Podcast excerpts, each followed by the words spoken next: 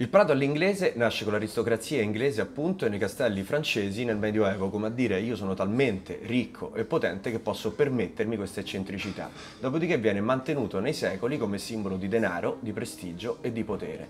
Harari oggi nel suo libro Homo Deus ci dice che dobbiamo disfarci di questa follia borghese per liberarci dal passato culturale e immaginarci destini alternativi. Pensa che gli americani spendono più in prati inglesi che non in aiuti ai paesi in via di sviluppo. Poi c'è lo spreco d'acqua, c'è l'inquinamento per falciatrici e fertilizzanti e ci sono i danni. Un americano ha otto volte più probabilità di morire sotto una falciatrice che in un attentato di matrice islamica. Dal punto di vista della biodiversità, prato all'inglese è come il cemento, è la morte di ogni singolo animale o vegetale che vive sopra un centimetro dal suolo. Che fare? Lasciare i prati inglesi a tennisti, golfisti, presidenti americani e social agitati e trasformare il proprio giardino in un giardino zen o in un orto. E questo è un minuto.